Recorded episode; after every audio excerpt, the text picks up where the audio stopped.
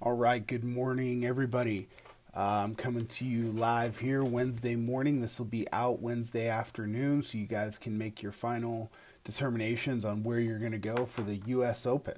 Uh, we're going to run through some DraftKings picks here, um, and it's going to be pretty short, sweet. Uh, I've I've kind of pared down my player pool pretty good, but we'll talk about some of the guys, and then I'll finish up with talking about uh, some of the outright bets that I made. Uh, some of them as far back as uh, November and December. Um, been making them slowly throughout the year here. So let's get this started. So obviously we're playing, you know, the Torrey Pines um, course down in San Diego. Um, I think this is going to be a fantastic tournament. It's going to be a very, very, very long, challenging course, right? Um, you've heard all the reports, just like every single U.S. Open that's ever been played. You get the great videos of people, you know, dropping the ball in the rough and it disappearing and everything like that. Um, you know, being being from the West Coast myself, having played in a lot of kikuyu grass, and I mean, it's tough to play out of, especially during the summer. Um, after it's had a few good months to grow, this is definitely going to play a lot different than the tournament did um, when they played the Farmers here uh, in February, right? So, um, saw a great great video this morning of one of the one of the caddies uh, taking a video of the uh, of the rough being watered, but the fairway is not being watered at all. So right, so you're gonna you know this is gonna play firm and fast. Um, extremely undulating fairways.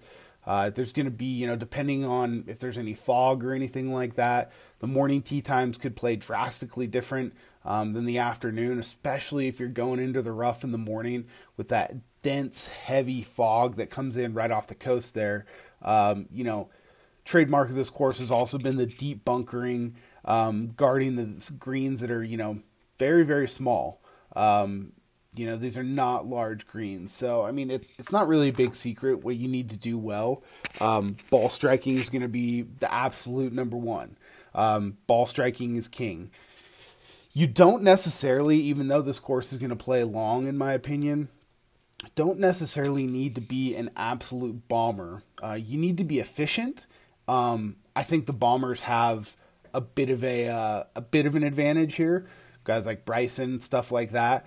Um, obviously, they're going to hit the ball a ton, but if you can keep it in the fairway, which is going to be tough to do, especially come Saturday and Sunday, um, and you can ball strike the heck out of this thing and hit the greens, um, I think that mixed with scrambling is going to be what kind of narrowed down my player pool the most. Um, on the Poa greens, you don't necessarily have to be the best putter in the world. Obviously, you know, that doesn't hurt.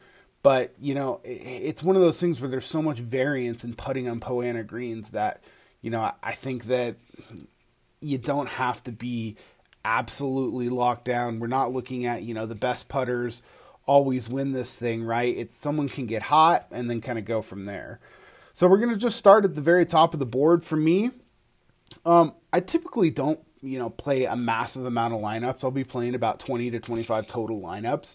Um, and I'll be getting a very small exposure to some of the guys at the top of the board. Um, but make no mistake, I, I am not going to be, you know, all in on a few of these guys. Um, number one, I guess we're just going to start, you know, right at the top is Jon Rahm. Um, I love Jon Rahm. Uh, his price is just too much for me this week. Um, typically, the U.S. Opens, when you get a lot of people coming and playing DraftKings for the first time, they're going to, you know, maybe you know not as many people are going to be on Jon Rahm, but there's going to be people like Spieth and DJ who people are just undoubtedly going to be on a little bit more. So if we're looking at the top of the board, you know the over the ten thousand, my two guys from up there are going to be DJ and Brooks. Uh, DJ, I would have liked to see him play a little bit better um, at Palmetto. Um, Brooks, I actually, I'm I'm, I'm kind of happy he missed the cut last week because then I think a lot of people are going to be off of him. Um, I got a great betting number on him at 22 to 1. Um, I think that's way too long for a guy with his skill set. And if you look at the where he's excelled um, in his major wins, they've been at really tough courses, which by all means this is going to play this year, right? Um, so Brooks and DJ are my two guys uh, up at the top of the board over ten thousand dollars. dipping down into the nine thousand dollar range. I really like Rory at ninety nine hundred. Now, you know he he could very easily miss the cut, right? But Rory has the skill. He's got the distance. Um, he's a guy that I'm going to be in on.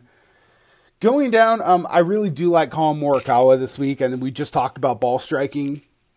Um, I have a bet um, on Morikawa as well to to win this at 33 to 1, which I think are pretty good odds. Um, it's now dropped down. I've seen it in 22 some places. I've seen 25, I've seen 28. But, you know, for a DraftKings purpose, I think this is a guy that's not going to get in a whole lot of trouble. Um, he is an elite iron player, right? Um, the one thing that you know is a little bit marginal is his scrambling, but I'm not so worried about that with Morikawa because his irons are just so good. Um, and you're going to kind of see that in the next few guys here. Patrick Reed, $9,000, right? Absolutely love Reed this week. Um, he's a grinder. If, you know, the winning score of this thing is, you know, minus three, minus four at the end of the week, I think Patrick Reed's going to be right there, right? Um, going down a little bit more, I love Hideki Matsuyama. He hasn't been playing great. Obviously, he won the Masters this year, right? So he's got a ton of confidence. Um, again, elite ball striker. That you're going to see that theme when you kind of go through my player pool, right? Next guy, Webb. People think of Webb Simpson as a very short hitter and somebody that really can't get it done, but when we're talking about DraftKings, and especially in a tournament like this, where you're looking at DraftKings scoring, look, a ton of pars. Like if if Webb goes out and shoots one of those even even days with 18 pars or you know, one under with 17 pars and and one birdie, I mean, that's going to be a lot better than some of these guys who, you know, are going to be putting up doubles and triples and I mean, you're going to see it. Normally on a normal DraftKings week, you would rather have the guy making a ton of birdies, but I just don't think that there's going to be a ton of birdies out there, and I think there's going to be a lot more big numbers. Uh, with with the fairways playing firm and fast, I mean, I think that Webb, a guy who can get it into the um, into the fairway consistently is going to be great. Uh, another guy that you know we're going a little bit down now into the sevens, so I think Tommy Fleetwood is somebody that has been really overlooked and I, I think is a little bit mispriced at 7800 i think I, I put his pricing somewhere in the low eights. Um, I, I really like tommy fleetwood's game.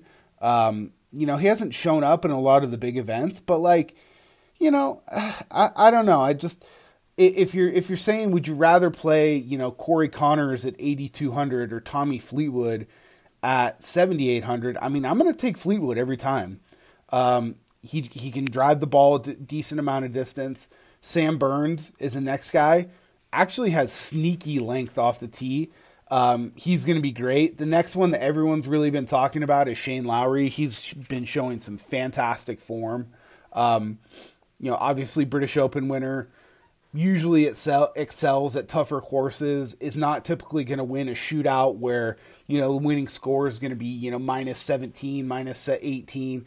You know, he, he's really in there when you're talking about, you know, a minus minus five, minus six winner this week. And I think that's somewhere where it's going to be. So I really like Lowry. Uh, his ownership is coming in pretty good. He's going to be pretty chalky. Um, Sam Burns doesn't look too bad. Uh, moving down the list is another guy that I have an outright bet on is Gary Woodland at 7,500. Again, not a terribly long driver of the ball. Um, you know, won won the U.S. Open a couple years back um, at Pebble Beach. Completely different situation, completely different course, but very similar in that it's a coastal course. That week, the USGA let the fairways dry way out um, and grew up the rough. Right now, Pebble does not play as is not going to play as long. It's not going to play as difficult as the South Course. It's, it's just not going to. But I really like Gary Woodland's skill set for that reason. Um, another guy that I, I, really like, it's it's for him. It is going to be all about the putting this week. Is Jason Kokrak. Um, Jason Kokrak's short game scares me a little bit as well. Um, but if he's on and ball striking like he has been, he's been showing some great form this year. Um, I think that he's somebody that, you know, when we're getting down here into the sevens, you don't need these guys to win. It would be absolutely great, and you're going to be set up really well for success.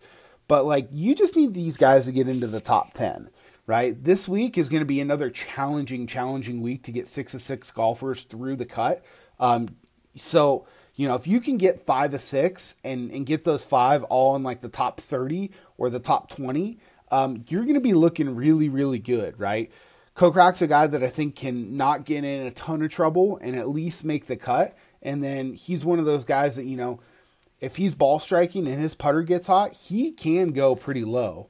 Um, so that, those are my guys for like the mid sevens. We're going to start to get down to guys now, um, you know, under under 7,500 that is going to be a mix and match. I'm not going to be all in on any of these guys except for one of them. Um, most of these guys are just going to be mixing around. But the way I'm constructing my lineups this week, uh, I'm not doing a very top heavy build. You you can see a lot of the guys that I like are starting in you know the high nines. You know, I'm not forcing in Bryson a ton. I'm not forcing in Jon Rahm. I'm gonna have a couple of lineups with those guys, but you know, like I said, I'm only playing 20 to 25 lineups, so I might have like two lineups with Rahm, two lineups with Bryson, and and and that's it, right? Um, and in those builds that I've done so far, I really don't like how my team looks top to bottom. Um, I think a balanced build is more the way to go this week because I think it's going to be really important. And this, the percentage of people that are going to get their lineups through, even in a single entry situation, are only going to be you know, probably in the six to eight percent range, right? So starting, you know, at seventy three hundred, I think Max Homa is is a fantastic play this week. I think he is going to be. Um, I, here's another thing where a bias, like the people in the golf world and the Twitter, you know, DFS world will gravitate to certain guys, and everyone in that space knows Max Homa because he does a podcast and he's really visible, right? Well, most of the public has no idea who Max Homa is. Right? Um, and a lot of you're going to get a lot of public players this week. So I think at 7300 he's fantastic. Next up, two South Africans which, you know, Kikuyu is a native grass of South Africa as well. Um, these guys have played on it a lot. They're very familiar with it. Is Branden Grace and then um, our guy Higgo, who won last week. Um, you know, a lot of people say, man, you can't play the guy. He just won last week. Well, he's coming off a win with a ton of confidence, and he's only seventy two hundred dollars. So again, I don't need him to win. Um, I need him to make the cut. Um, I need him to score well on the weekend, and I need him to finish probably in the top thirty. You know, maybe a top forty. Right? I, I don't need him to do like a tremendous amount. Like I don't need him to win again. Um, seventy one hundred. Matt Wallace is is kind of my guy that from down here that I'm gonna have probably um, in about 30% of my lineups. Um, everybody else, I've been trying to keep my exposure to somewhere between 15 to 25% of my lineups and mixing and matching from there. Um, but Matt Wallace is probably, you know, looking at it right now, he might get close to 35% of my lineups. If this plays tough, if this plays hard, you know, that's a hill I'm going to die on with him. Um, I love him at 7,100. I just think it's a steal of a price. Um, and then there's some other guys getting into the 7,000 and below. Um, Bobby MacIntyre, Scottish player, again, played real well in tough conditions. Um, I, I, think he's going to be a force here. Cameron Champ is definitely a big gamble. Um, I'm looking at the distance with Cam Champ. He hits the a ton out of the ball, right? Uh, grew up, you know, in California, around the Bay Area, you know, from from near the Sacramento area. Played a lot of golf on Poa. Played a lot of golf courses on Kikuyu. Uh, you know, he he understands these types of golf courses. His skill set certainly leaves something to be desired, but you know, I, I think it's something where he can do just fine here. Um, Lanto Griffin is another guy. Anytime he's under seven thousand um, dollars pricing wise, I think it's something that is attractive. Um, and then uh, if you keep going down here, Cameron Young fantastic Korn Ferry player. This guy is going to, I know Pat Mayo, if you listen to his podcast, they talked about him, but um, a lot of Korn Ferry betting I've been doing. He, he, I mean, this guy is a stud. Um, I saw him at a couple events out in California um, on the Korn Ferry tour last year. I mean, he was, he was, I mean, he has just got an elite skill set, and at 6,800, yeah, I'll take a chance on him. Um, then we got this other Canadian guy that uh, Pendrith, who's just another a massive hitter. And then the lowest I'm going down this week is Justin Suh. So he went to he went to school at USC, um, California native. Um, he qualified for the U.S. Open uh, at a Monday qualifier, um, and now he's in the field. This is a PGA Tour golfer that's in the field, um, and he finished 37th earlier this season at Torrey Pines. Um, he he said he's played you know Torrey Pines. I watched a uh, watched a interview with him, and you know he used I mean he used to be you know the number one ranked amateur in the world right? And he's at 6,600, and he turned pro at the same time as Morikawa, uh, Matthew Wolff, Viktor Hovland, and those guys are, you know, way more expensive than he is, especially Hovland and Morikawa. Um, I don't think his skill set is that far off from some of those guys, and I think he's somebody that can really, you know, do well. It's not going to be like a massive play. He's going to be in a couple lineups. Um, he's a guy that is finding his way into my lineups with with uh, the couple of Rahm and the couple of Bryson lineups that I did. Um, but yeah, I mean, overall, like I said, I, I, think that he has a great chance to contend here. Um, so that's about it for DraftKings. I mean, just to wrap it up, um, my top play uh, from the higher price guys is Brooks at 10 1. Um, I really like Reed, Hideki, and Webb in that mid range there. Um, I love Fleetwood. Um, Gary Woodland and Jason Kokrak are two guys that that I've starred and are going to be in a larger percentage of my lineups. And then we talked about it. Matt Wallace is maybe going to be my highest owned golfer of the week. Um, that could kill me. It's okay. You're going to have to take some chances here at the U.S. Open. But like I said, even if you get five of six through, I think you're going to be able to be really successful. Um, so I'm going to run down some of my bets uh, that I have in outrights. Um, some of these were made, like I said, quite some time ago, so they might be different than the numbers that are out there right now. But I think on some of these guys, there's certainly some numbers out there right now um, that you can still get um, that are pretty attractive.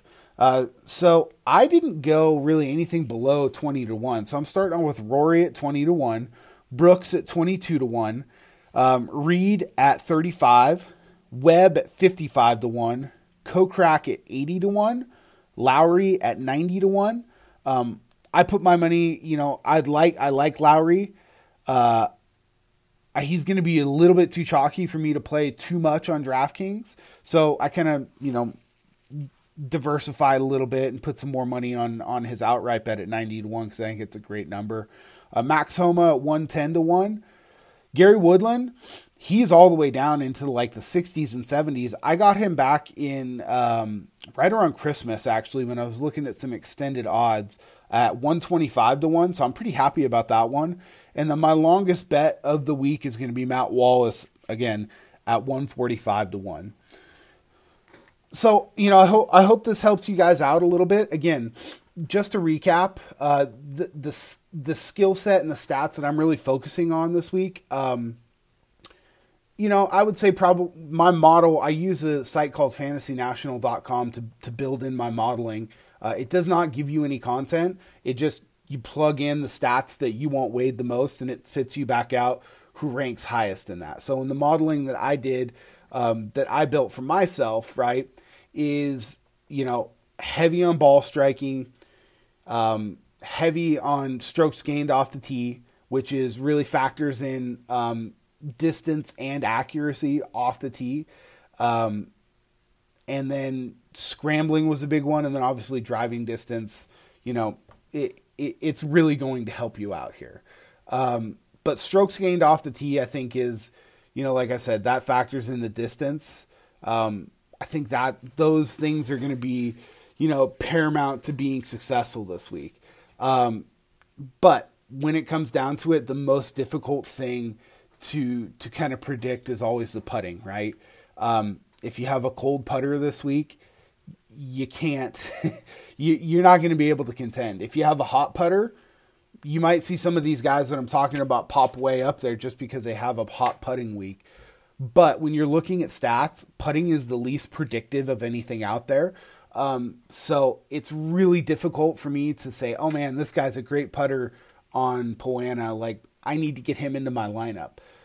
It's just it's the most high variance stat out there, so it's the one that I weight the lowest um, when I'm looking at all this stuff. Ball striking, strokes gained off the tee, um, scrambling.